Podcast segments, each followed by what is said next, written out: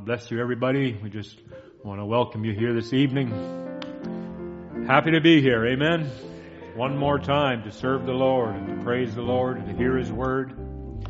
Praise God. Let's start with the first first verse. There's a country far beyond the starry sky. Oh, there's a city where never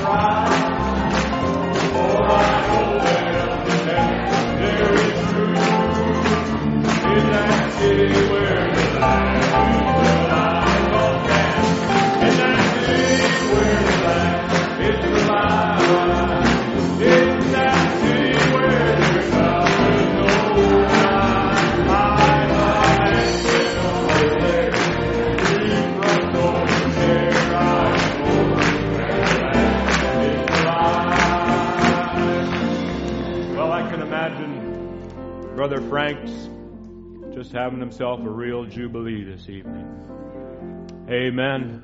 He's gone to that city where the Lamb is the light. Hallelujah.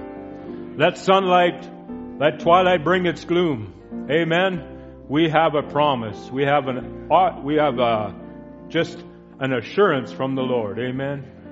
Hallelujah. Let's sing that last verse together one more time. Then let sunlight fade, let twilight bring its gloom. Yeah.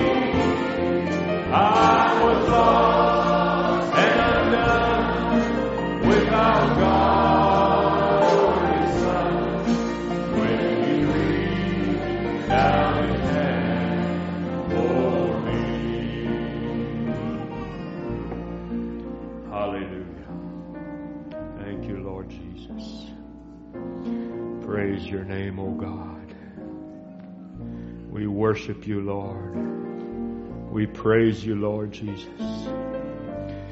Oh, we love you, Lord Jesus. We worship you, Lord. We invite you tonight, O God. Oh, come in our midst, Lord, in a supernatural way tonight, Father. Sweep across our souls this evening, Lord. Draw us higher, Lord, closer to Thee, O God. Your way tonight, Lord. Thank you for your strong arm, Lord. Your everlasting arm, Lord. We can lean on it, Lord. Oh, we rely on you, Lord Jesus. We rely on you, Father. Hallelujah. Brother David Adamore, it's really good to see you here tonight. I'd like to invite you to come and lead us in prayer. Amen. God bless you. Come right up. Hallelujah. Thank you, Jesus.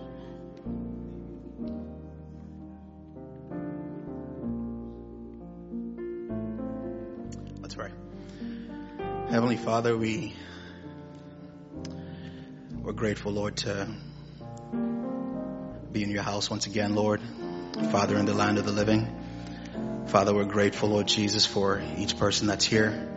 And Lord, we don't take it for granted, Lord, and you've given us another opportunity that, Lord, we can press into your kingdom once more, Father.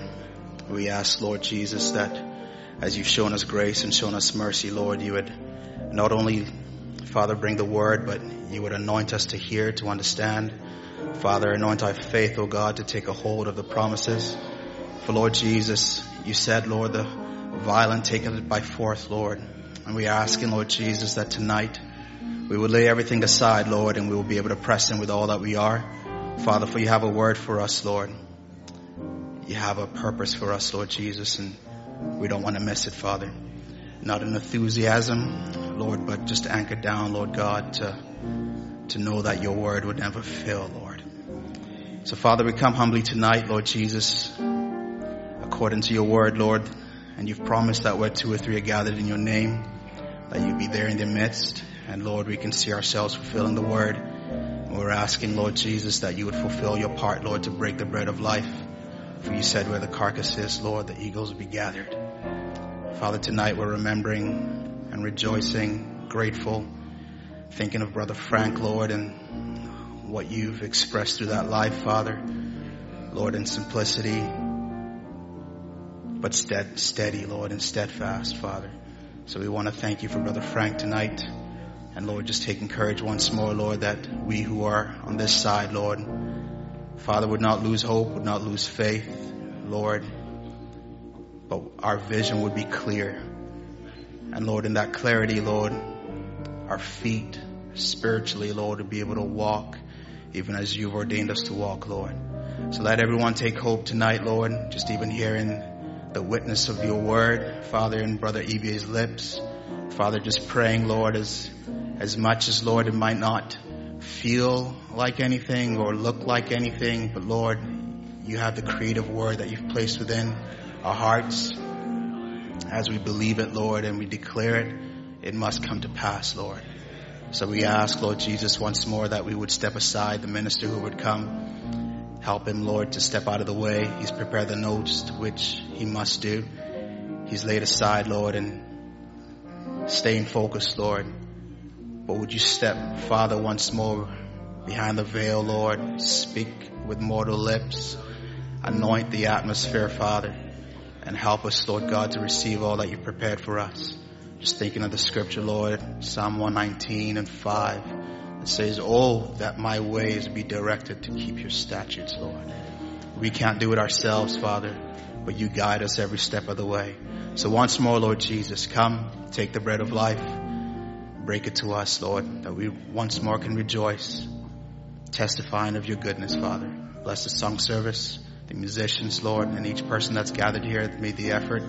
Would you bless them, Father? Each need, we hold it up before you, Lord, that you, Father, would meet the need. The comfort that we have is that you're with us. And Father, we pray that you give us strength, Lord, to stay with you. As Brother Tim said many times, Lord, or many months ago, Lord, help us be good followers. And that's what we ask for, Lord. Once again, Father, not in enthusiasm, but let our, let our faith, Lord, be released to you. That, Lord, each one would rejoice in your presence, Father, in the liberty that you've given to us. In Jesus Christ's name, amen.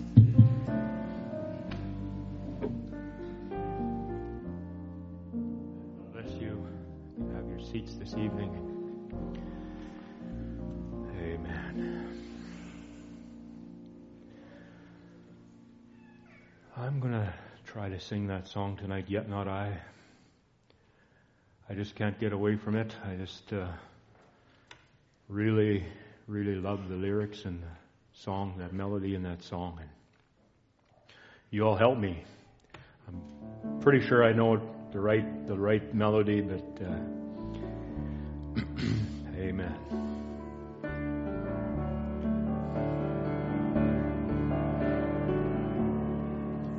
Is Jesus my Redeemer?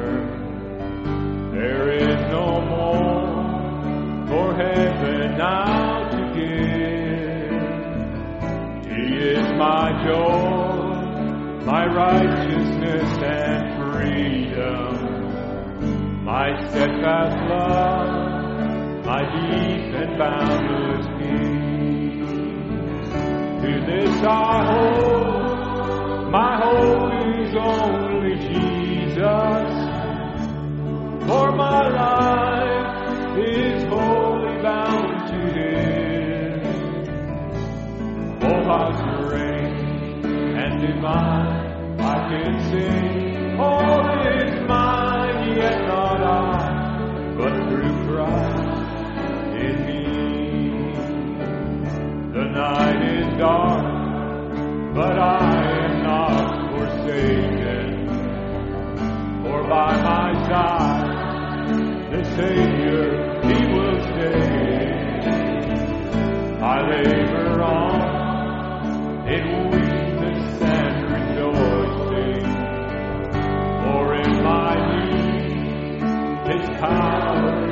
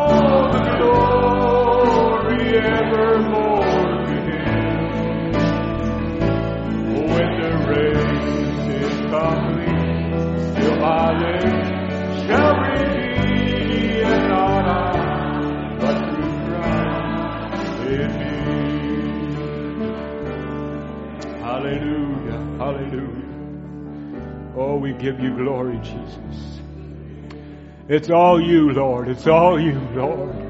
And we are everything in you, Lord Jesus.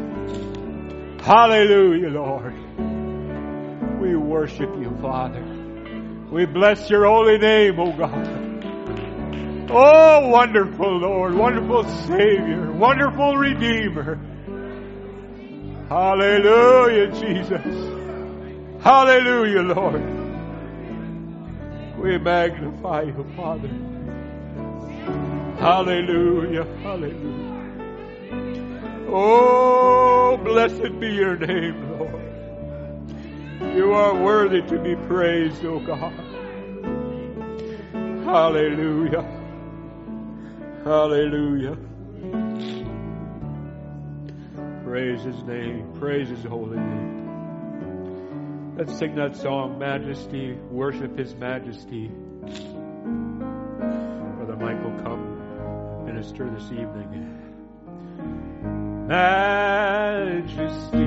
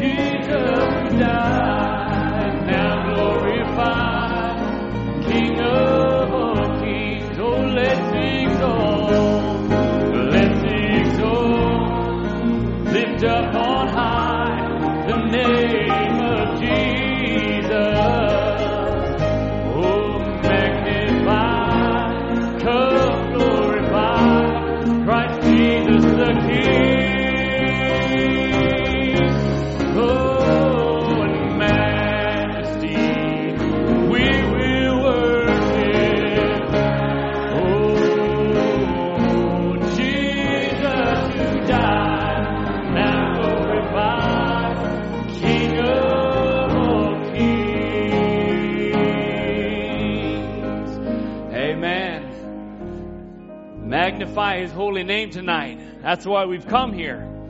I hope that's how you've come here, or why I should say, to magnify Him. Not you, not I, not anything on this earth, but Jesus, our King. Amen. My King. I love to tell Him, Lord, you're my God. You're my Savior. You're my Lord. You're my Jesus. You're my Redeemer. You're my Rose of Sharon. He's mine. You say that. You put him on not just somebody's, but you're my lily of the valley. Amen. You're, you're, you're my everything. You're my all in all. I tell him that. Oh, he must love it. He must love to hear it. Amen. I love him because he first loved me, as the songwriter penned down. Good evening. God bless you. Can't get Brother Frank off my mind. Gonna miss him. I'm gonna miss him.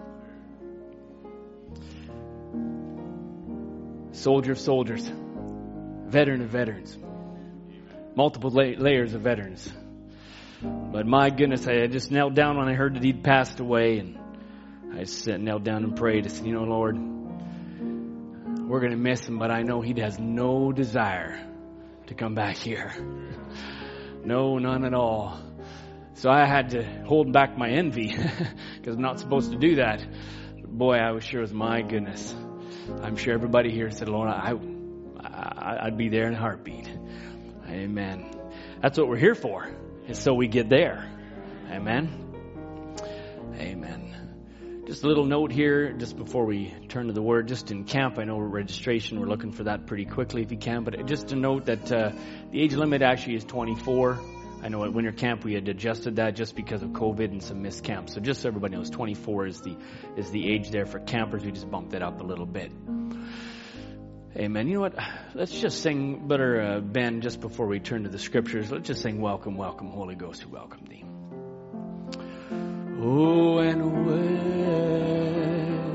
welcome, welcome,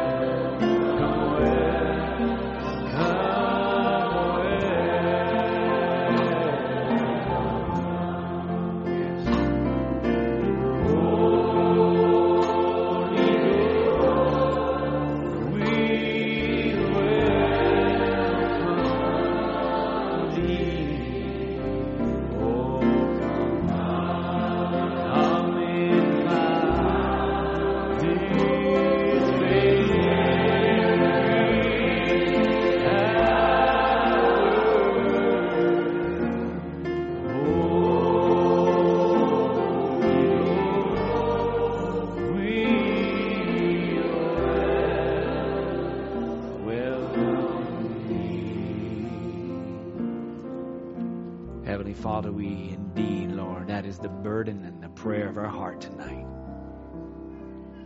As Lord, my ear caught Brother Roy singing, I welcome thee. And Lord, that's our heart. Lord, we are personalized. Lord, I, I welcome you tonight. Lord, if you were not present tonight, this whole service would be just in vain. It'd be pointless time. But Lord, we don't want that. Lord, we want you to be so present, so near, so personal. So Lord, we invite you, as Brother Nathan mentioned, or Brother David, Lord, in prayer, where two or three are gathered, there I am in the midst. And so Lord, here we are gathered in your name, the name of our Lord Jesus Christ. And so Lord, we know by your scripture, which is truth, that you are now here in our midst. And so, Lord, would you take control to service now? Speaker and hearer, into your hands we pray in Jesus Christ's name. Amen. Amen. Let's turn in our scripture. We're going to turn right to the very beginning book of the Bible, Genesis.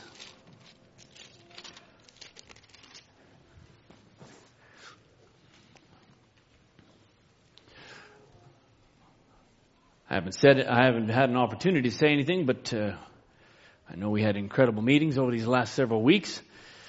And uh, many different ones were a big part of the meetings. I know we didn't really mention any names and all of that, but I am going to do that just tonight. I want to thank Sister Karen. My, you helped me so much, Sister Karen. God bless you. I mix, I go back and forth because I say Auntie Karen a lot because we go way back when I was nothing. So, but uh, without Without Annie Karen, it, it, I, it, wouldn't have happened. I can tell you that. She just did so much. I just want to thank you for all you did in your labors and what a team that was behind you there. So, my, we are just reveling in those, in these services, haven't, aren't we? I sure have been.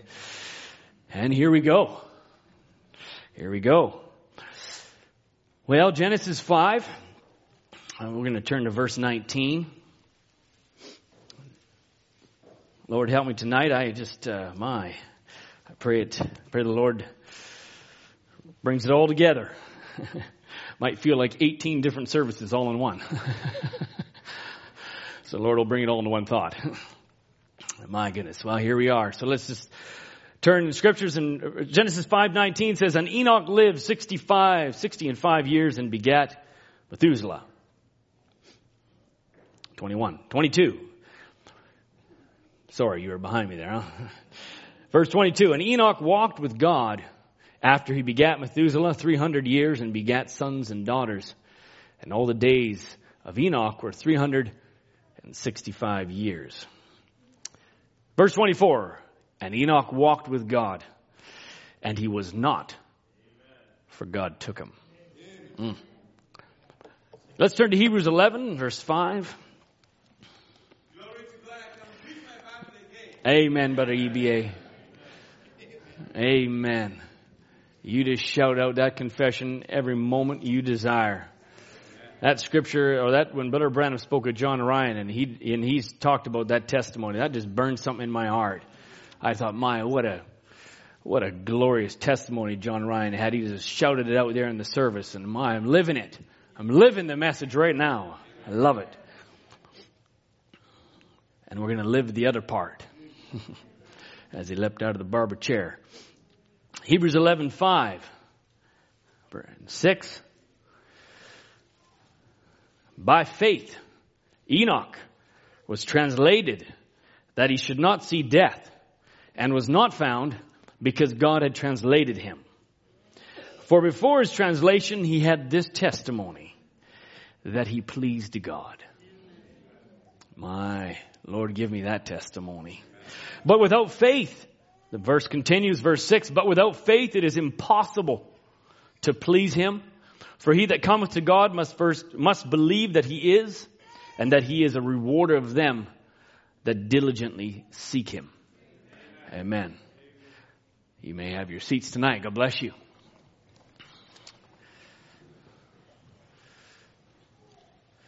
I'm going to just going to take a little thought tonight. I, I told the brothers up in the video room, they asked for a title, and I, I said, I really struggle with the title tonight, but, and it might not even, I might not even get to where the title in my, in my heart is, but uh, I'm going to speak title tonight, Naturally Supernatural. Naturally Supernatural. If I get there, wonderful. If not, well, Lord knows. Brother Branham says in the unveiling of God, right at the very beginning, in one of the very beginning uh, quotes or um, right at the beginning of the service near. He says, We're here for one purpose. He said, and that's a closer walk with God. That's all we can do is to believe the Lord. Jesus is with us. And we're here to, to walk closer with Him. Amen? That's it. That's the whole purpose. Lord, I want to walk closer with you tonight, and I pray tonight if we leave the service that your walk with Him will just be that much closer as we gather together and just speak a little bit of His, of his Word. But the Scripture says, and Enoch walked with God after he begat Methuselah, and the verse 24 says he walked with God and he was not, for God took him. And so I was just thinking about walking. You know, walking, it's, it's actually quite an underrated event or action. You know, it's, it's even in our natural realm, it's, you, wouldn't believe the, the benefits of walking. In fact, after studying, I thought maybe I should start it. Maybe you all too. you know, walking, it, it, improves, you know, we think that we gotta do something crazy and, and, extent, and extensive and really active, you know, but walking actually improves fitness and your cardiac health, alleviates depression, fatigue, improves mood, creates less stress on joints, reduces pain, prevents weight gain. Think about it. Reduce risk of cancer and chronic disease, improve endurance, circulation, posture. The list just goes on. Just walking. So I'm, I'm just, right now, all of that's happening. It's incredible to think that in just a little bit of a walk, you know, something can happen. And when comparing the results actually of the most recent National Runners Health Study with the National Walkers Health Study, so apparently these two groups got together and compared notes, they found that the energy used for moderate intensity walking, so what I just did is not considered moderate intensity, so you know, you gotta maybe do a little bit extra than what I just achieved, maybe put some little weights on your feet or something like that. But moderate intensity walking and vigorous intensity running resulted actually in similar reductions of risk of high blood pressure, high cholesterol, diabetes, heart disease over the six year period of study. So I'll see you around the block here in the next few days. Just walking. Think about it. I need of Raymond Butler up here. Stanford University actually did a study and they found that walking increased creative output by an average of 60%. So if you're lacking creativity in your life, start walking. Stanford, these guys are no small potatoes, huh? One study found that just 12 minutes of walking resulted in an increase of joviality, vigor, attentiveness, and self-confidence confidence versus the same time spent sitting. no duh. Indeed. Walking in nature actually specifically was found to reduce ruminating over negative experiences. You had problems with negative experiences? Ruminating, that's quite the word. You can just turn me down a little bit up here, Brother, Brother uh, Matthew. Ruminating, that means dwelling. kind of just boiling in your negative uh, thoughts. You ruminate. just go walk in nature for 12 minutes. It's all gone. Actually, that was the other fact. Scrap the 12 minutes. Maybe longer in nature than you need there. And increases activity in the brain associated with negative emotions and raises activity which uh, associated with negative emotions and raise, raises risk of depression. So go walk in nature. And psychologists found out that 10 minute walk may just be as good as a 45 minute workout when it comes to relieving symptoms of anxiety. Walking. Hmm. Incredible, huh? Just a simple act. And so when you read scripture, I know we got a spiritual and natural here. But so if you just think, well, Enoch walked with God, well, if it has that impact just naturally, look at all those benefits in walking. Enoch walked with God. This was not a tiny, frivolous affair. You know, we think that we need to do some really heavy duty things to, to uh, increase our, maybe our activity and our, our exercise and etc. But sometimes it's just a simple, slow and steady walking wins the race. You know, my, we can get those. There's these people that do these high impact. They call it HIT. HIT, high intensity interval training. Man, I'm going to go hit it hard. And so they got it. They got the burpees, the planks, the chair dips, the, you know, the sit-ups, the jump squats, the push-ups, all of that. They're going hard. You know, I find it's like New Year's resolutions. I'm going to go hard. I'm going to hit it. No pun intended. but it just kind of lasts for only so long. Generally, Generally. Hey, I've been there. I've been there. I've done the, the heavy duty ones. It only goes for like seven, eight weeks or so. And you're like, yeah, I'm done with that. it worked for a little while, but it's shortly, it's short, it's short lived. You know, even though it has some great benefits, you're like, you know, you feel it, but man, it's just, it's high, it just takes too much. But sometimes it's just actually the walking. It's the everyday. It's, it's not this, uh, you know, high impact. I'm going to just hit it out there and nail it. I'm going to do the hundred push-ups. You don't do it actually after a little while. God's just wanting actually just walk with me. And Enoch walked with God. Amen.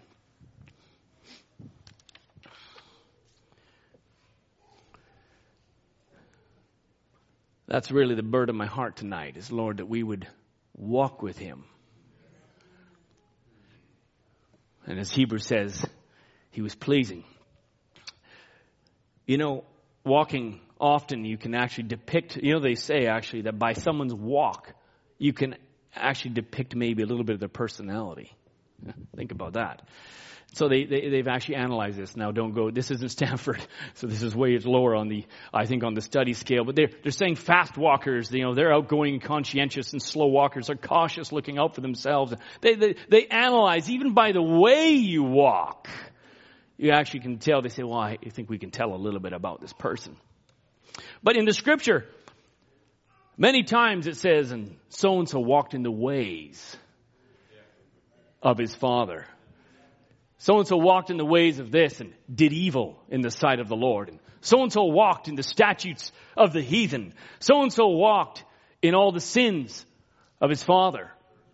Many times. And so walking here is, is very much connected with really your life and how you live your life and what you do in your life and how you act in your life. It's how do you walk. Amen? And so it's who you are actually, how you walk. And if the books are written, I would wonder Wonder because you can look in the Chronicles and Kings, and that's what they say. You know, King Asa walked in the ways of this, and King so and so of Judah walked in the ways of that.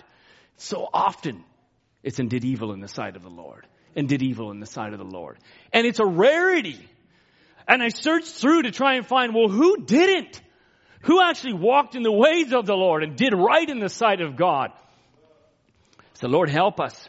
And if I put down, I said, well, what if we put, put ourselves and, and, and, and put our, uh, put our names in the Chronicles, so as the Bible would say, and so and so, and I wouldn't even put a name there, but I wonder if we could say, Lord, surely how many are, and so and so walked with his job and not in the ways of the Lord. And so and so walked and it, it, walked with their social media account. It's where we are today, right? Back then, you know, this is what it is in the scriptures, and you say, my goodness, why didn't he just walk, walk in the ways of God? Why didn't he keep the statutes of, of, of the word and, and, of the, and of the law that they had at that time? How, did, how come they just fell away and they, they worshiped the idols and they did this and they did that? and so and so walked in the ways of their worldly desires. So and so walked in the ways with their complex that they actually could never let go. So and so walked in the ways of of their habits, of their negativity, of their murmuring, of their gossiping. But today, you know, can't just look at the, the scriptures. We've got to bring it out to our day. And what are we walking with? What would the books be told if we were, if it was us in there? I'd say, Lord, I want to be like Enoch and Michael and Abraham, but Eli walked with God. Amen. You know, there's not a lot said about, e- about Enoch. Really, there's not that much said. Three verses, essentially, three areas of scripture. But we know one thing. He walked with God and was not. Amen. And so this was a precious walk. This was not walking in the ways of, of his father and did evil. This was Enoch walked with God. Enoch walked and had communion. Enoch walked and had fellowship. It was not just a willy-nilly little frivolous walk. It was something very, very specific. And if you go in time, back in time, they walked a lot. They walked a lot right? You know, and we actually don't benefit from that. I think of, of the road to Emmaus. They were walking to Emmaus. There was many miles they had to go. And so they walked, and as they walked, they communed along the way. And they spoke of the things. And Jesus then started to go through the scriptures and tell them all the different prophecies of himself. And so they were walking and fellowshipping. Not, yeah, I'll see you there, and boom, into the car, 80 miles an hour this way, and oh yeah, you need this, don't that, whatever your job, boom, into the car, boom, gone that way, back to home, back to school, back to work, up to here. No. There's no communing with nothing. There's no fellowship there at all. So they actually had time. and that's why when you go back and Enoch walked with God, he didn't have all these things that we're dealing with in that sense per se. And so there was time to talk, time to confide, time to, to, to share passions and desires, times to share hurts, time to give strength and nurture a relationship.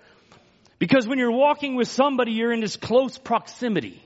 You're right together with them. And you can talk together, you can laugh, and you can share your heart. And your attention, it's focused on this person as you walk along the way. Amen? And so you notice there's a beauty around walking. And you share things together and you're in harmony. And you both enjoy really just a, a, a moment together. And so the longer you walk, the longer, the deeper you can go into maybe some conversations. Some require, conversation, walks require, some conversations require longer walks, I should say. But I wonder how our walks are. You know, when you, when you have a, when you're walking with somebody, it would be really, really, uh, you know, if I was walking Joe, come, come and, come, let's talk together. Let's go for a walk. if we were walking together and we were having a good time and we were just pondering along the way, how was your day today? Good. I, see, we should do this a little bit more. what happened at work today? Uh, oh, excuse me. Hey, how was your day today? Awesome. Sorry, it was a great day today. Yeah. Oh, sorry. Yeah, I just I just wanted to connect with Sister Calista there, see how her day was. Sorry, what were you saying? Yeah, you know, I'm a plumber. You're a plumber. Have you done your IP yet? Not yet. No, not yet. Sir, excuse me. Excuse me. Oh, sorry. What were you saying? Yeah, you're going to school in September. Oh, sorry. For what exactly? Plumbing. Yeah. Plumbing. Oh, right. I think you said that. Yeah. Right. Right. Sorry, I got distracted there for a 2nd mm-hmm. How is our walk going? It's pathetic.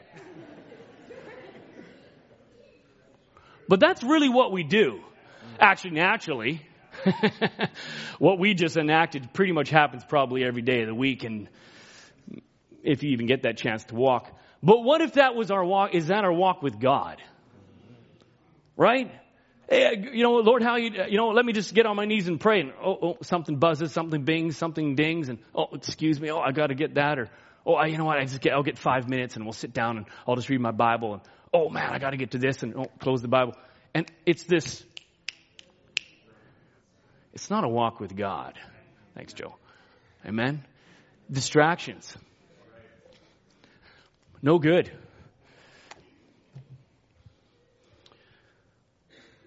And our attempt, we really walk with God and attempt to walk with Him in that way. And I can tell you right now, it's going to hinder your relationship. And you're not going to achieve the walk with God that Enoch had when you're walking with God like that. You know, the thing is, you pretend everything's fine. It's all good. And it's not. It's not good. And the relationship really is actually not even satisfying. Really, when you get really down to it, it's not a satisfying relationship. You're really just checking some boxes. And God is, He's not satisfied neither. But He's a gentleman, as Brother Branham would say. And so He'll take second, third, fourth, fifth place. But it is not a satisfying relationship with Him. And Enoch walked with God and was not. Enoch was not because he had a walk with God. If Enoch had the walk that we just went through, Enoch would not, would not be not, if you want to get that.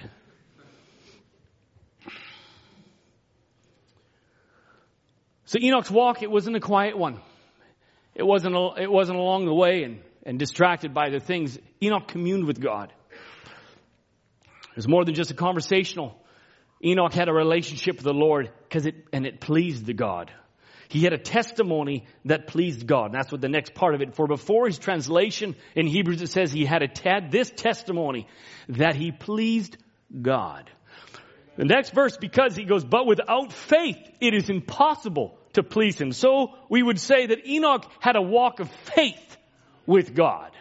Because he had to, if, to please God, he had to have faith. So therefore his walk was a walk full of faith in God. Amen? Can we bring that together? And so Enoch walked by faith. But Branham says it's strange that the man who was made in the image and the likeness of God and was called of him to walk by faith, believing that God is, would choose to walk by sight instead of faith. Man was made in the image of God to be like God. And here Brother Branham is saying, my goodness, it's a strange thing. Who would choose? Man would choose to walk by sight instead of faith. After his makeup, his being, and all that dwells in him was fashioned in the likeness of God. I'll just skip up. He says he wants no one. He says here, man, he goes, he want, man wants no one to tell him what to do. That's just the nature of man. It proves to be thus in the garden when he had lost his fellowship with God by choosing to go, go his own way and not have anyone rule over him. Man, when he chooses, as the days go on, we find continually getting worse, choosing rather by sight, to walk by sight than faith, by the unseen. And when he does that, he robs the inner man, which is his soul. Who likes being robbed? Who has been robbed? Very few of you. Those that have been robbed. Man, it, it, it's actually, you feel defiled. Someone has, has taken something that was precious to you. They stepped into your world, into your safety, into your safe place, and they stripped you of something that you didn't know about. And you've been robbed. And it's not a good feeling. It's terrible. But you're robbing yourself. Robbing. But Branham says, eh, robbing the inner man, which is the soul, when you choose to walk by sight and not by faith. And therefore, you're actually being robbed of the fellowship with God by walking by just your eyes. He said it's strange. He tries to figure his own way out. We find it so in scriptures. And when man chooses to walk on his own and do the way he wants to, God just lets him alone and there's no fellowship. And so therefore Enoch was walking not by sight because he had fellowship with God. Enoch was walking clearly by faith and faith alone. Amen. All right. And so Enoch at the beginning, it's right here at the beginning, you know, right here, uh, just a couple chapters in chapter five, right here at the beginning of the scriptures, here's where it is for me. Enoch walked with God and was not he gave us a pattern right here. Right here. Let us walk with God. We know over here that it pleased God. Here he gave us the pattern walk with him. Let's commune with him. Let's have fellowship with him. Because Enoch, our type, was not. Well, you say, well, maybe it's hard to do in this day. You know, look at, look at different, I got so many obstacles, so many problems, so many difficulties and all of these different things and it's hard to get my sight, you know, to, to, to, to get away from the sight. Well, you know, a lot of times our challenges are relative to our world. Right? Scripture, God gave us scripture, which is eternal, and we can go into it time and time and time again, and it's to help us time and time and time again, because many went through obstacles, many went through circumstances, many went through difficulties, and it's there to show us that they went through something, so can you. And so that's why we often go back, always go back to the Word, because that's where we're to get our source of strength. I could give you some circumstance or something that maybe someone did, but it would last for a little bit, but it doesn't have the impact of when you can point back to the Word and say, well, this person went through this difficulty and this is how he got through it. So surely if we go through our problem or our difficulty or our complex, we can get through it by the same method. Amen? That's why we have the Word of God. That's why God gave it to us. And so we can go back into different situations or different accounts that people went through. And I was looking through different ones. Very, very simple message tonight that uh, I, I, leave. The, I'm not the deep preacher as the other one, other preachers. So I'm just going to go through different areas and say, well, we've heard a lot about these areas before. Well, maybe something will sink deep tonight. Maybe you'll tighten up your walk a little bit. Maybe it'll be a little bit more, more precious, a little bit more, more intimate walk with God. Or you're going through your situation. You say, well, if he did it, so can I. Amen? And so here we can, here if we look back into scripture, we look at c- comparing maybe Saul and David. Brother Branham, he says Saul, when he was sitting there and she, she, well, Brother Branham just called him yellow as a pumpkin. That's what it was. He was looking at some difficulties. Saul had some problems. Saul had some hardship in front of him. He saw defeat. He saw a giant. He saw his demise. He saw Israel ruined. He saw slavery. He saw all these negative aspects in his world, okay? And here, Brother Branham just straight up called him yellow as a pumpkin. He said Saul was so well trained. He said Saul is many people today, many church members, well trained in theology, doctors of divinity, but has never had an experience of putting faith to a real challenge. Oh my. If I could just sit there for a second. So Lord, help us not to be well trained, well versed in just reading the message, well versed in just reading the Bible, and just be like, well, I know it, I know it all. Saul knew it all. He was, he was a head and shoulders above everybody. He was well trained, both in, as Brother Branham says, in theology. He was well trained physically. But Brother Branham says never had an experience of putting faith to a real challenge. And he goes, there's many fine trained ministers today in the pulpits and out in the schools, great doctors, so forth, well trained, better trained than the many of the men who's making challenges like Goliath. But they've never had an experience to see the real, true God move. They only know it from the way of training. God help us. I don't want just no training just sitting there in the training circle and be like, well, here's your wooden sword, go at it and, and fight it back and forth, click, click, clack, clack, clack. Well, that's a good move, but never actually had an experience where God had to move and they had to put faith to the test. Because you need well experience. You want to have experienced soldiers on the front line when you're going through a real battle. Saul, he said he trained men. He was a bishop, but Branham saying he knew what he was doing, but yet with all his schooling and all his training, he was a coward. Because he believed God, but he had never seen God in action and experience. Never seen God in action. Oh God, that's my burden. Here tonight that we would see God in action. That's why I'm just so thrilled to see God moving amongst the people because we want to see God in action. I just don't want to be in a training ground. Some hypothetical, well, God moved 60 years ago. Imagine that. Well, what was that like? I, I don't know what that, no, we want God to move now today so that we have an experience so our faith is experienced and, in dealing with the enemy and it's not just, oh, some wooden sword fight. And then when the devil does come, you don't even know how to deal with him. You're well, I've never really dealt with this before. God help us to go beyond the training. And when he does come, we're not a coward like Saul. That's the reason you can't have great meetings in America on divine healing. It's lack of experience. People don't know what God is. They just take him from some kind of historical something. Brother Branham said he's a present day God. Who can confess that he's a present day God? Amen. Amen, brother, brother Luis and sister Grace. He's a present day God. Amen. Right, Anthony? He's a present day God. Brother Johnny, he's a present day God.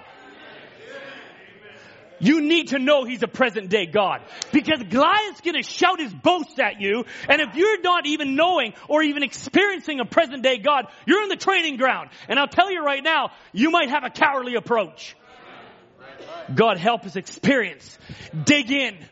Dig in when God's moving. Enter into what He's doing. Don't just sit back because you're just sitting in a training area. But when God is on the scene and His Spirit's moving amongst the people, say, God, touch me. Deal with me. Move in my life. I, I want an experience with you so that I can fight the battle. Amen. We just don't want well trained. We want battle experience.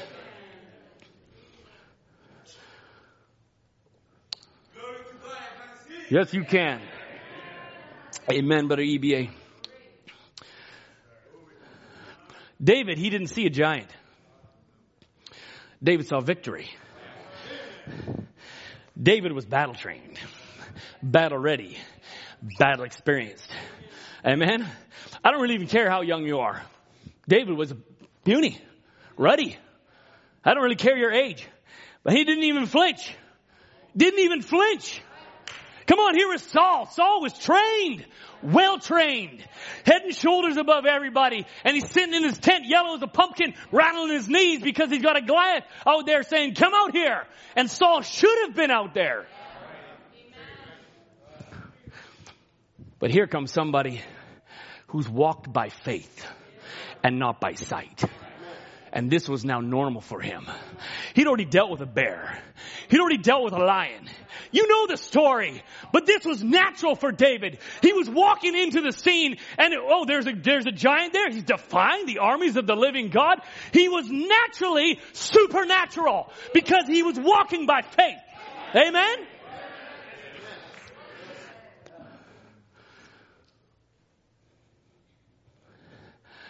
I say, may faith stir tonight. You've seen it before. You've seen God move before. You've seen him deal with a lion in your life. You've seen him deal with a bear in your life. Walk into your situation. Look at the challenge ahead of you and look at it like David did. Well, if he did it before, we'll tackle it again. I don't really care how big he is. My God delivered me there. He'll do it again. I'm battle worn, battle experienced, and I'm going in by faith. Amen. David said, sir, let me go. Man, that would have smoked Saul. Think about that. Here he's got some little kid saying, well, I'll go after him. uh, I mean, I don't even know how he reconciled that. He tried. He made an effort. Well, take my armor. Come on. He knew that God had promised to bless Israel. When God promises, He'll stick with His promise. God promised to heal His children. He's got to stay with that promise. God promised to send the Holy Ghost. He's got to stay with the promise. He said, don't be scared. Don't be scared. Let the fire fall. Let the Lord Jesus just pour over this little sanctuary. Don't be scared of it, saints. He says, no matter what the other world says, what the neighbor says, what, what did God say? Mm. Amen, EBA. Don't be scared. What did God say? He says, I am thy healer. I am Jehovah Rapha. I'm the healer of all thy disease. Amen. These works shall you do.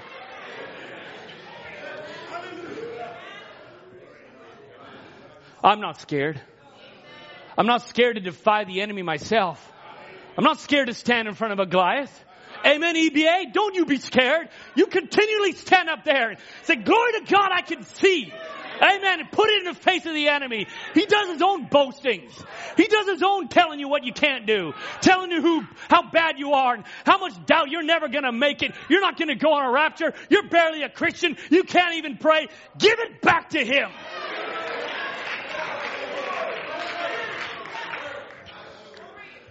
Amen.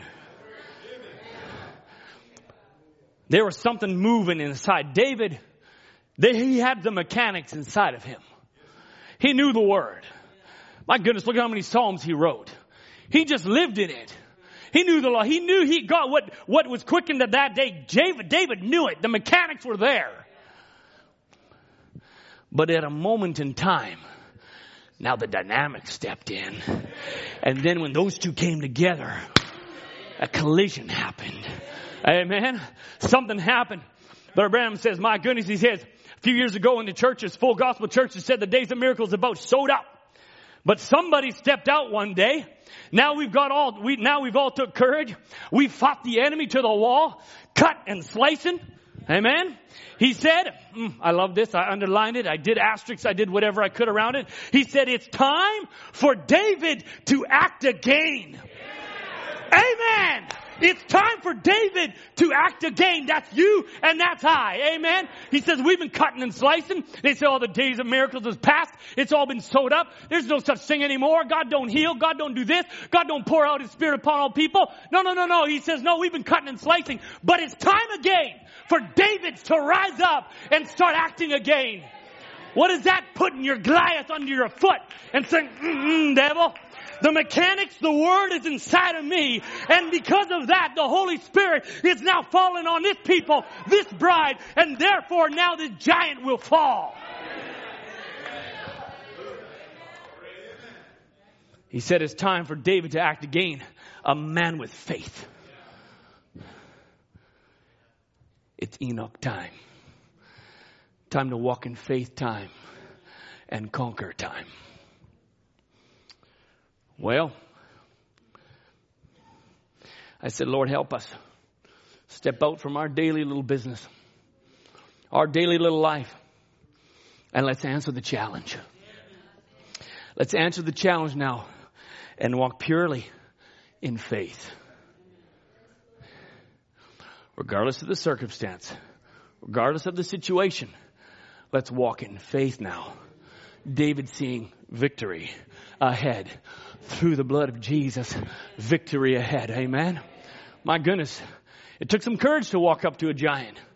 It took some courage.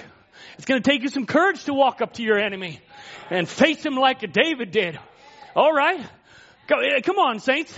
Uh, put yourself there. Know we've seen, you might have seen the little videos or something on David, and oh yeah, David, we know the end of the story, but David, by faith knew the end of the story, but he had to live it out. You gotta live it out. You gotta stay, you gotta stand there and take it on. He had to dig in his little pouch. Oh, and there's Goliath speaking out his, oh, I'm gonna feed you to the dogs, to the birds. I'm gonna put you on my spear. He was issuing out threats. Come on. He's issuing out threats. David there calmly taking out his little script bag. You can tell me the heart wasn't pumping a little bit. The heart was pumping a little bit. Oh my. He's got his little sling in there. He's getting all ready to go. And then he starts to swing it. Once he got that set, then he started in comfortability because he'd been here before now. And man, he'd been here before. All the, all the nerves started to settle down. Say, I've been here before. Oh no, I got the word now in front of me. I've been here before. And you start to read the scripture. You start giving the devil the word of God. Say, I've been here before. And he starts to swing. All right, I got this one. I got it. I got it. There was a bear in front of me one time. I took him by the beard. I got a lion in front of me one time. He used, started, he started to swing that little sling. It was comfortable to him. It was comfortable to put F-A-I-T-H into his little bag. It was comfortable for him to say, oh, it's Jesus Christ the same yesterday, today, and forever. J-E-S-U-S in his little script bag. It was comfortable. It better be comfortable for you. When Goliath comes knocking at your door, you say, I've been here before. I'm coming after you. Glory! Goliath had no clue what he was up against. Poor fellow. Unfortunately, he died. And that is the same for our enemy. He'll die. Isn't it nice when you know the end of the story? well, my goodness. Isn't that beautiful for us? We know the end of the book. We know the end. They didn't know the end of the story right then. They didn't know that. We do. That should give you extra abundant strength and courage. Now he said, well, I don't really have an obstacle like Goliath in front of me, but, you know, my eyes are on different things, maybe certain pleasures or desires or different things. These are the tough areas of my life. Well, look at Abraham and Lot. There was Lot. But Abraham says he was looking, he's looking to the immediate pleasures around him. The immediate earthly desire. You know, I was thinking Lot, my goodness. Here he was striving with Abraham. All their flocks were work, you know, striving together and couldn't find place. And why didn't he just submit? This is Abraham. This is the leader, the patriarch. Say, you know, Uncle Abraham, whatever you say, you just tell me what to do. If you need me to go here, I'll go there. If I should go here, yeah, I'll just, whatever your wisdom is, I'll, I'll do that. No. No, I think I'm going to go down and, and, uh, well, there's some good place right down in the thick of, of, of Satan's Eden. I think that's the best place for me. I'm going to go put my flocks down there. But, saints, that is not your portion. Don't be looking and say, well, it's easier this way, or, or looking down in the, in, in, in the midst of this world, getting comfortable with the things of this day and age. Well, it's okay, I'll just kind of, you know, live around it or so. No. Separation is what actually was needing to happen, and Lot should have stayed with Abraham. He says, oh my. Well, Abraham, you're just too old fashioned. You know, you're just not with the times you know, you're not really even culturally correct, culturally correct anymore. So much has changed. You know, Sodom's got a lot of nice things. And so I think I'm going to head down there. Maybe it's time we separate. But Abraham says Lot didn't see the destruction of his children in that place. Families. Lot didn't see the destruction of his children in that place. And if I skip ahead, which just briefly, Lot got out by the skin of his teeth, but his family didn't. And so you watch as you allow Sodom into your home and you get a little too close to the things of this world, you might get out by the skin of your teeth, but your children will not. Many of you today holding around these cold, old formal creeds and things, you don't see the juvenile delinquency and the destruction of your children. You don't see your daughter in a prostitute house. You don't see a son a drunkard or at a card table somewhere. That's your prophet. How many? How many that have turned from the gospel? How many that have turned from this message that have seen destruction and heartache all through their homes because they got eyes off of where they should have been, and they walk now too close and right into Sodom itself. Slippery slope. I bet you Lot just figured out, you know what? I'm just going to go into the fields outside of Sodom. Those were the places that looked good. Somehow Sodom, uh, Lot ended up inside of Sodom when the angels went to get him. How did he just go from the fields out in the, and, and the farmland or whatever around it to inside of it? Because it's a slippery slope, saints. Because the devil just wants to get you down that way. If I can just get you a little closer, then I'll just start to woo you in. It gets really tough because he starts to just entangle you. Stay separate. Abraham, maybe a little bit foreigner up in the hill and not the best, you know, all, you know, the niceties of the world, so to say. But he was safe. Oh, because she's well watered. But Abraham says, and sin is not touched. He didn't see his wife. The head of all the societies turned to a pillar of salt. When he was looking, he didn't see him escaping only by the edge of his teeth to a little city somewhere. He didn't see that because he only looked at what he saw in front of him. Lot was walking by sight. Abraham was walking by faith. Amen. Abraham walked by faith. Abraham was Enoch caliber. Amen. He walked with God. And God told Abraham, he said, pick everything up, Abraham. Head on out. He said there's a city whose builder and maker is God. And he, Abraham's picked that all up and started heading out. You all know the story. These are all scriptures you know. He packed up everything he had and started looking for that city. I'm looking for a city where I'll never die. Amen. that's what he started singing. They thought you're crazy. You're insane. You're leaving everything behind? Absolutely. Because there's some place where I'll never die. Oh my goodness, I'm looking for it. And so he kept his eyes, regardless of all the situations of Lot and all this, he kept looking by faith for something that God had shown him. But he said Abraham didn't notice the well-watered land, for he lifted up his eyes and saw tomorrow that he would inherit all things. My, the real Christian today lifts up his eyes, and sees the promise of Christ. Amen. Blessed are the meek, he says, shall inherit all things. They shall inherit the earth. The real Christian by faith looks up and sees that. Call him what you want to. He lifted up his eyes, and when he did that, God said, Abraham, walk through the land. She's all yours. Amen. He didn't get stuck with just what, what his eyes, what tantalized him of the day. He said, no, there's something better. God's promised me something better. He's promised me that I'd inherit it all. So I'm just going to look to that prize. You know, 25 years later, Brother Branham says after he saw, after the promise of the son had been promised, for 25 years he received the son after that. And through him opened the gate to that city for Abraham and all his children. And I was thinking, my, we know I won't go into the, into the, into that aspect. Abraham staggered not of the promise. Amen. But he, but Brother Branham says after that time, through the promised son, through him opened the gate to the city for Abraham and all his children. Abraham actually in this terra firma world actually didn't inherit that city. He's looking for a city whose builder maker was God. Right? Well, he sojourned in a strange land. Hey, Abraham, where's that city you were looking for?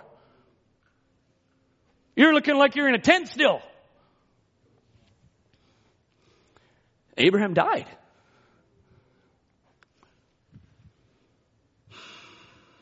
My, you're quiet. Every born again child tonight comes through Abraham's blessing. For it's the promises given to Abraham and every child of God that receives the Holy Spirit, his pulsation is the same. I'm looking for a city. I'm looking for a city. You're looking for a city. He says it's not Los Angeles. It isn't New York. It isn't New Louisville. It's heaven. Amen. It's heaven. He said, and we confess we're peculiar people. As Abraham confessed, he's a peculiar people, a stranger in a strange land. And he kept confessing that. I'm looking for a place. He met, he met the king of Salem. He knew this place is real. I communed with the king. I paid tithes to him. He knew God had revealed it to him. God revealed to you. It's a real place, saints. It's a real place. It ain't in Vancouver. It ain't in California. It's heavenly places. It's heaven itself. But Abraham didn't actually get there. He left Ur and was walking in a strange land and actually didn't make it in this world. And my goodness, didn't he get scorned? But his faith never wavered. He says, but something on the control tower says it's there. This is walking by faith, saints. This is walking with God.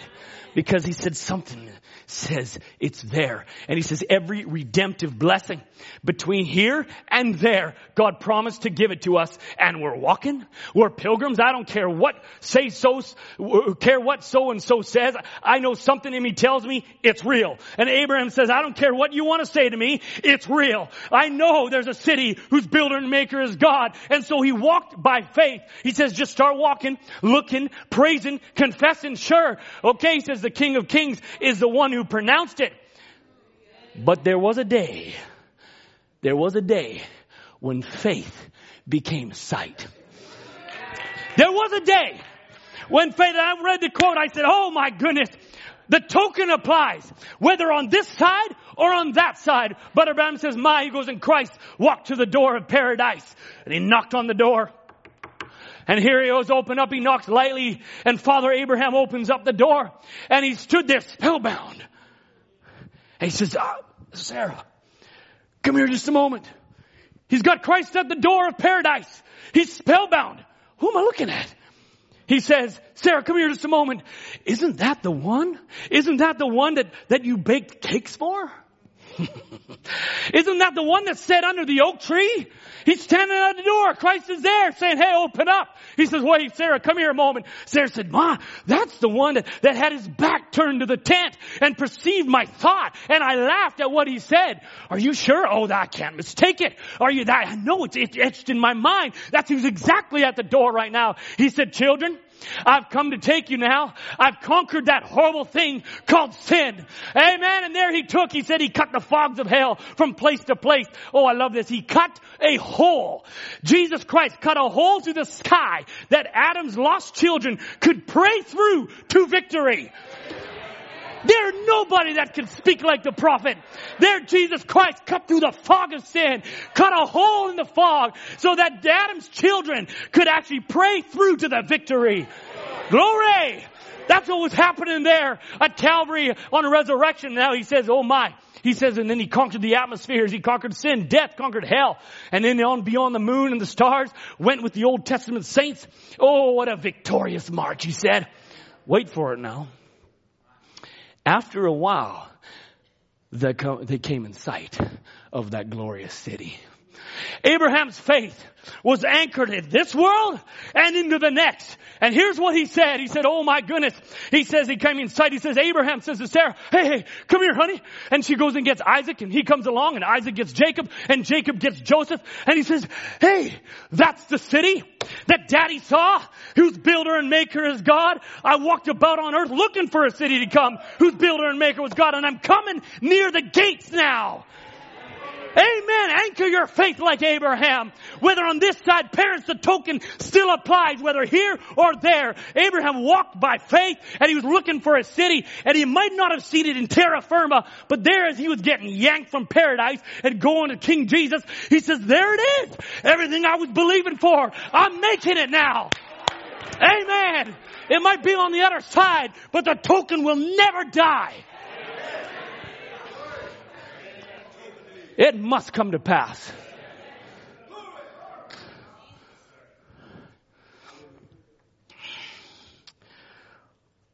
Amen. Moses walked by faith.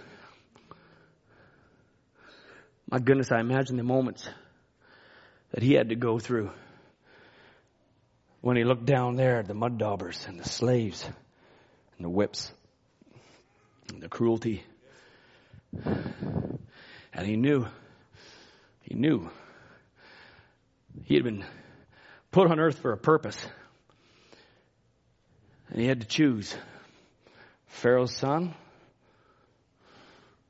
or a slave. Mm. Sitting in the lap of luxury, everything you could imagine at his fingertips, or whips and bondage,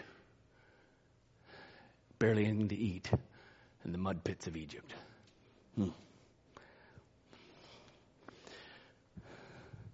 But Branham says, how many young men would have jumped at the opportunity that Moses had to enjoy all the pleasures and the glamour of the world, to become the king of Egypt, which would have been the biggest, most powerful kingdom of the time. and have the whole world at his feet. What a foolish thing the young men of his day would have thought when Moses took his place with the afflicted and the suffering people of God. He says, why did he do it? By faith. By faith. He looked up beyond the glamour. He looked up beyond the pleasures. And the Bible said that he endured, that he endured as seeing him who was invisible by faith. And he made a choice to serve God rather than what took place. My, what a scourge he would have been in Egypt's mind and all the high ups of that realm as he now chose to defend and run, I went through all the, we won't go into the details because of time. But Branham says, though he ran all his theological training and his understanding by his mother. So now he had mechanics. Moses had been taught, you're deliverer. God sent you. This is what the angel said to me. And we did this and I put you in a basket. God delivered you here. He kept you safe here. And he said, understanding, he had his theological training, understanding by his mother of the word itself, of how he was to deliver the children of Israel. But when he tried it in his way, he failed. So he had all the word. He had been trained. He knew who he was. He, he, he, had all those pieces, as Brother Branham says, all that training and understanding by his mother of the word itself. And then when he tried his own way, it didn't work out. So there's the mechanic aspect alone ain't gonna work. And what he would do, and what God had raised him for, and all this knowledge, as good as it is, and it's good, but it, yet it had to be set off. That was only mechanics. But Branham says, but when he met the pillar of fire, when Moses came in contact with that heavenly realm, when he met the Holy Spirit. His walk began to change. Amen. Now it wasn't just mechanics, but now the word that was inside, that was deposited inside of him, now a seed that was laying there, mechanics ready. It was ready for something. It was ready for now some action. It was ready to collide with the pillar of fire that now the dynamics could enter and now this was a different story. Moses now was going to come down because something was activated. The seed inside of him, the mechanics that were there to be ready was now on fire something clicked. And now he was ready because something now was on fire inside of him. My goodness, and plague after plague came and unleashed a fury on Egypt and God's power on display. My goodness, even in the midst of all of that, even in the midst of defeat. Here's Satan even trying to negotiate. You know, no, just don't take your, take your, uh, you know, don't take your cattle and don't do this, but you're going to go here and worship, but make sure you come back and all of that, my goodness. And, and here, here's Satan trying to negotiate that. But here God was on display because now the mechanics had come in contact with the dynamics. Amen. And that's now, uh, uh here he was. I was just pondering this thought here as, as Moses and, and the plague started to happen. Brother Branham says here, he says, and you know, well, I'll skip that.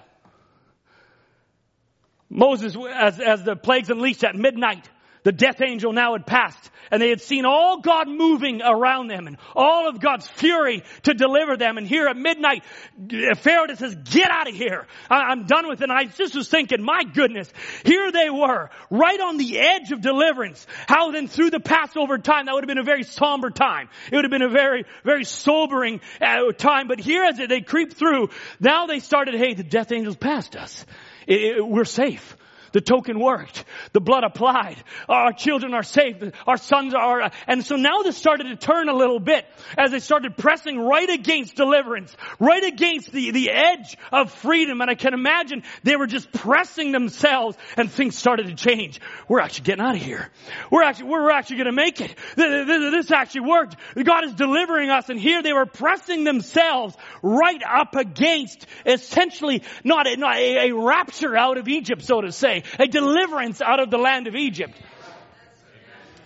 And so they had walked by faith in the word of Moses. They didn't get their eyes off the message, and now they started to take their first steps out of Egypt. My, they packed, and they plundered, and then they parted. My goodness, can you imagine that moment?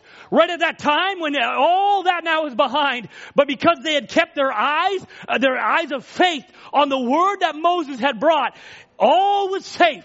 The token worked, and now they are pressing up against that veil, or pressing up against that, that, that, the veil of freedom, and just getting ready to stop, step through, and into all freedom and liberty. Oh my, put yourself there. After how many hundred years of being whipped? Generations. Generations. I'm going to have to motor through this next part. Mercy. Here was Moses striding out of Egypt. The Holy Spirit anointing the word that was in Moses, fulfilling exactly what God had accomplished. Amen. Recognizing that the word and spirit is life. Scripture says. And then when that happens, it's just natural. When that, it was Moses, when it was just mechanics and he tried to do his own, it, it, it, nothing supernatural couldn't happen. It was impossible with just mechanics for the supernatural to take place. But when Moses came in contact with the pillar of fire, when he came in contact with Jesus Christ, something changed. And when he stepped into action, now it was natural for him to be in the supernatural. Amen. Now things just started to roll and happen and t- turn those into into uh, into blood and, and flies and frogs and, and and boils and this and that because Moses had been has been combined. Mechanics and dynamics had now entered, and now supernatural was on the move. Moses was not surprised. He wasn't surprised. Whoa! What just took place? It didn't surprise him that the supernatural was happening. It didn't surprise Abraham that the supernatural, oh, the baby, oh my goodness, it just arrived. No, he'd waited for 25 years. He staggered not for 20, it didn't surprise him. I'm pregnant. Oh, you bet you are. Of course you are. He said you're going to be pregnant. What are you thinking? You should actually be surprised with something? Get the booties ready. It was natural for the supernatural because something had happened. The Word had placed its seed inside of him. God had Elohim had come by his way and the dynamics now came on the scene and life happened. David wasn't surprised going back there. He wasn't surprised. That guy died. Out goes Goliath. Oh my goodness, I'm such a good aim. No, no, this was natural for him. God had did it before. It's, it was natural. Absolutely glad you're going down. I know you are. Because dynamics and mechanics had come together and the supernatural took place. And that's exactly where Enoch was as he walked with God. He walked with God for several hundred years. And he walked so close, so close. that it was natural for something to happen. It was natural. And so now here he was, and I can imagine, hey, hey, Enoch lived in a bad part of the world, okay? The flood was coming. It wasn't unicorns and rainbows. It was Sodom. It was bad. Enoch, so Enoch lived in a time and day like you and me. And he walked with God. But his eyes were on God. And I can imagine the fellowship became so sweet as these last days, as he started to fellowship with God. And I just wonder uh, what the conversations were as Enoch talked with the Lord and he walked with him and fellowshipped and maybe the conversation turned and maybe the Lord was just revealing to him the, the wonders and the beauties of the other side. He just explained to him, oh, it's glorious, Enoch.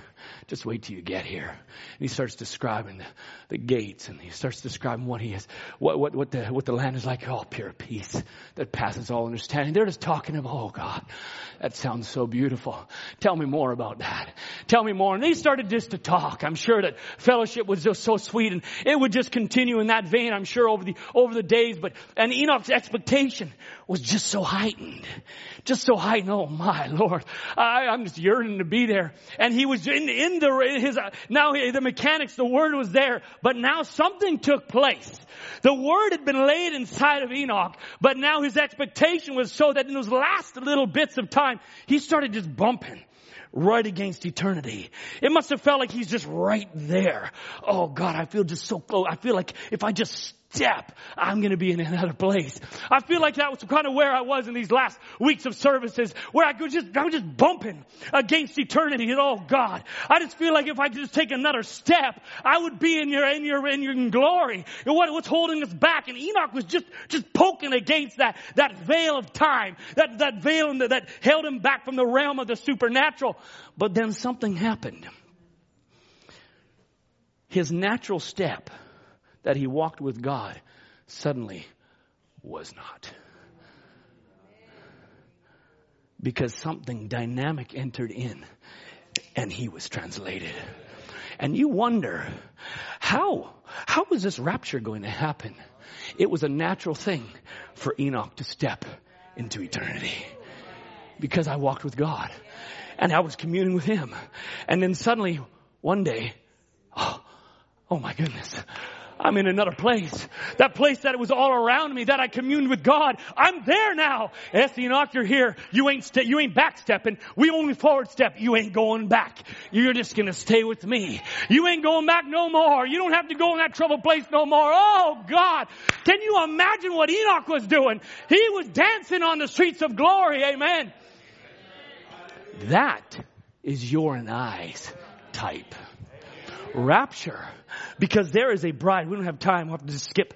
We, we, there is a bride that has been given the word for this day. Martin Luther had word for his day.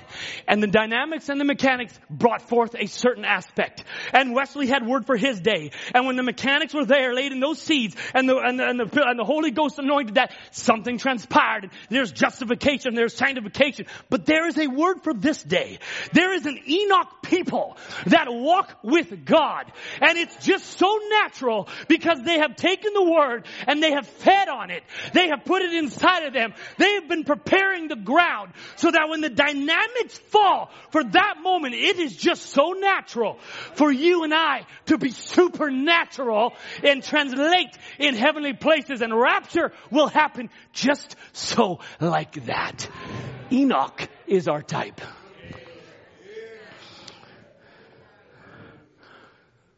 Amen. Musicians, why don't you come? That's where I feel we are, saints.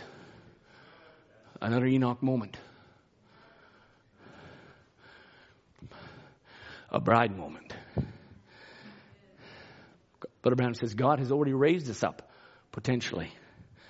The quickening power that raised us from life of sin and changed our being. It has potentially raised us up in Christ Jesus, which the resurrection will bring us forth into full maturity. Amen. Just dig into that quote. Ponder that one a little while. I'm already potentially resurrected and the resurrection will bring us forth in full maturity. Amen. The Bible says, my which you've heard this many times. There was a first chief come up uh, from all the prophets, which was the son of God, the king of all prophets.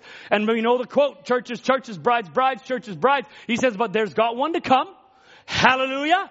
There has to come a real bride. There must come one that's not just got mechanics, not just mechanics as we were, saw with Moses, it don't work, but the dynamics of it makes that church live. Amen. Move in the power of His resurrection until we come to a place, till we find that place. What good does it do to polish hubcaps? That's what Brother Branham says. What good does it do just to polish the word is what essentially is saying because that's mechanics and not have any power to bring the word to life. I said, Lord Jesus, may the dynamics fall in abundance. Amen. He says we put too much stress on the mechanics and nothing on the dynamic. This is Brother Branham. It needs the dynamic power of God, the resurrection power of Jesus Christ upon the church to manifest and bring past this. The word is gasoline. Amen? Follow that. It might be in a gasoline can. It could still be water. So you could say, well, I have the word, but you're really not following it. So it's like water. There ain't no power in it. He says, but the only proof of it is, is when you put the life in it. Oh, then you know. Oh yeah. I follow this message. I believe the Bible. The Word is inside of me. Okay. Now let the fire fall. Now let the Spirit anoint the Word. And now let's see the life come forth from it. Then we'll know. And when you try to put the Holy Spirit into domination, you as much as trying, you can get a sputter and you'll ruin the engine. But oh, I'm so glad.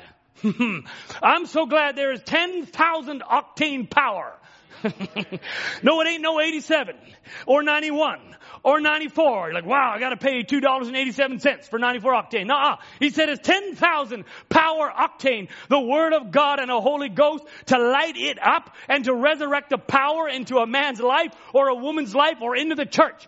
Lord Jesus, may that octane power fall on this people, amen. Do you know what, you know what octane does? I know. Me neither, until I looked at it. You know, I'm not a, I'm not a mechanic, so they can correct me after. But octane apparently controls the, uh, I'm going to say the volatility of the combustion. So you need certain levels of octane to allow the spark to trigger the combustion at the right time. So there's a spark plug and it goes and the cylinder pushes up the gas and the air mixture and at the perfect time the spark goes so that it goes boom and the piston blows back down again and you have this, these pistons going back and forth giving you power. But if you don't have the right octane, it's the, the, the pressure in that cylinder is going to allow that, that, that, that gas to fire at a wrong time. Okay, and so it gets kind of, it's going everywhere. It's out of order. It's ruining the engine. And so you need to have the right octane in the mixture of gas so that it can ignite the gas at the right time and give off the maximum amount of power. Amen. So in this day, in this day, mixed gas don't work. A little water in the gas don't work because it won't ignite. But in this day, as the pressure builds, there's got to be a perfect moment. There's a perfect time when the word ignites. And so that's why there's a 10,000 octane in this word of God so that at this Laodicean time, at this pressured time, when the word sparks, you and I walk like Enoch and are not. Amen. Because we have the right octane amount in this word for our day to blast us out of here. Amen. Right word, right time, right spirit, ignition, blast off. Amen.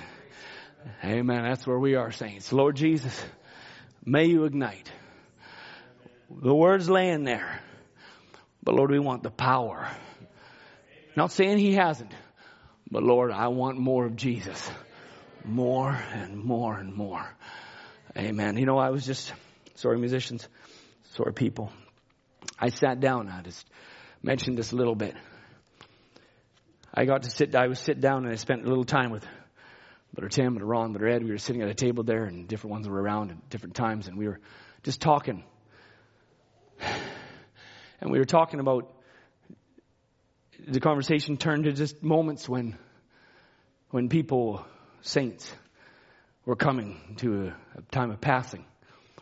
And as they were coming close to the veil of time how it started to blur. And there was just different accounts that were given.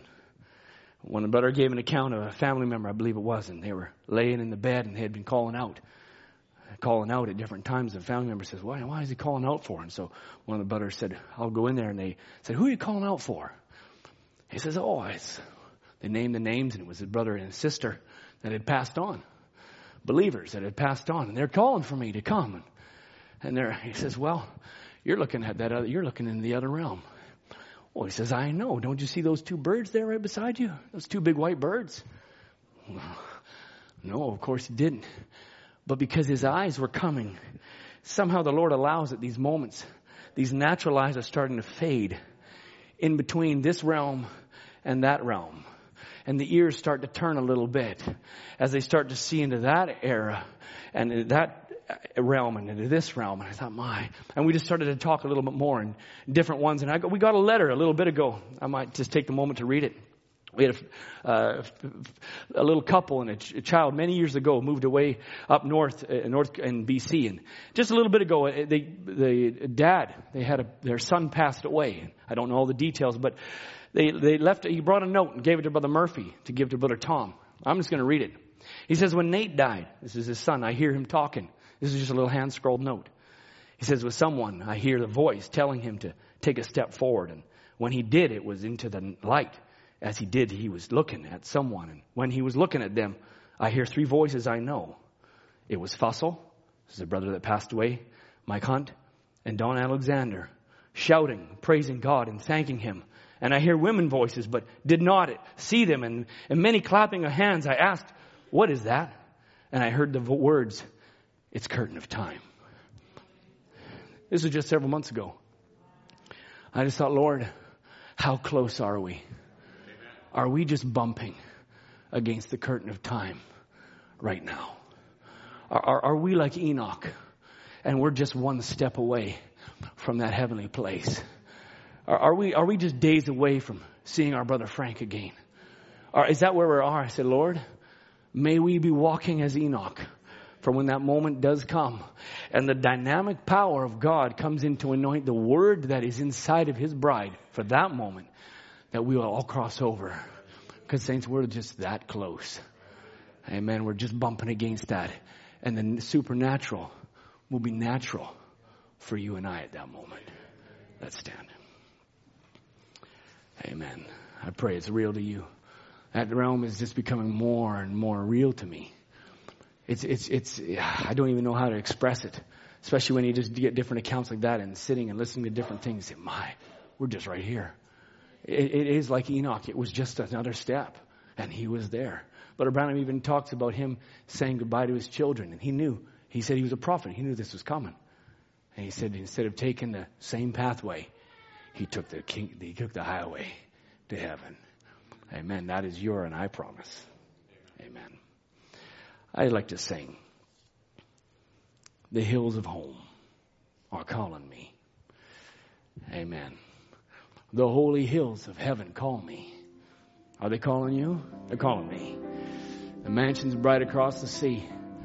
Where loved ones wait. This was in my, these were in my notes and Brother Frank passing the day said, my, they're really calling. It is a cloud of witnesses. And we're waiting. Amen. Let's, those that know the song, let's just sing this together. The holy hills of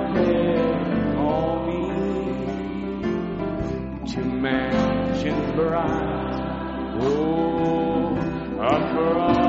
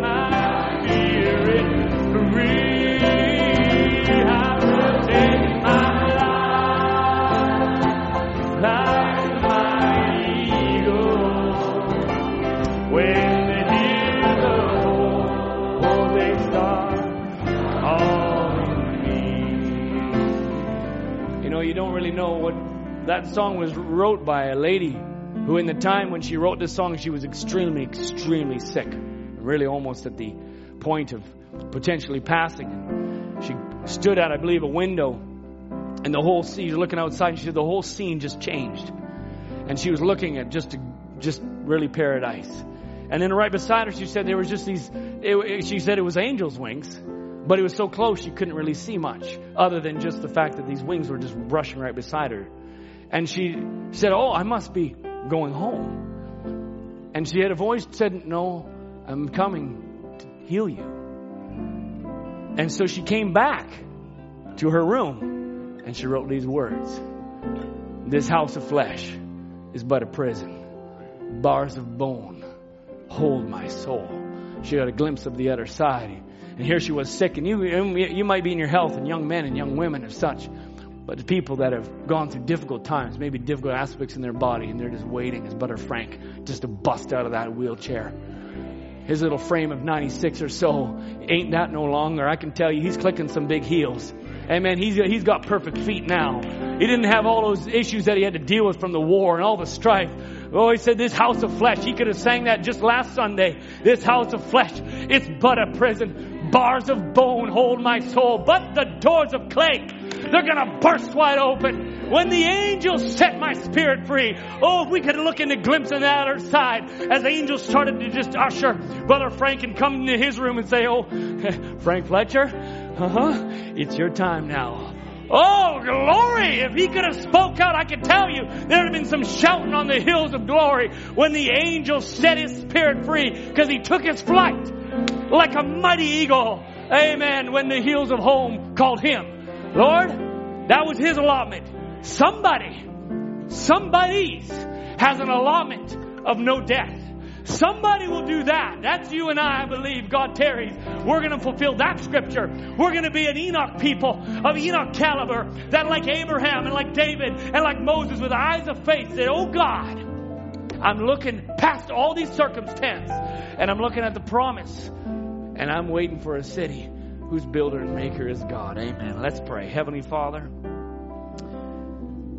indeed, Lord, the hills are home, They're calling, they're beckoning. And Lord, our hearts are yearning for the other side. But Lord, as our pastor said many years ago, he said, rapture is not an escape.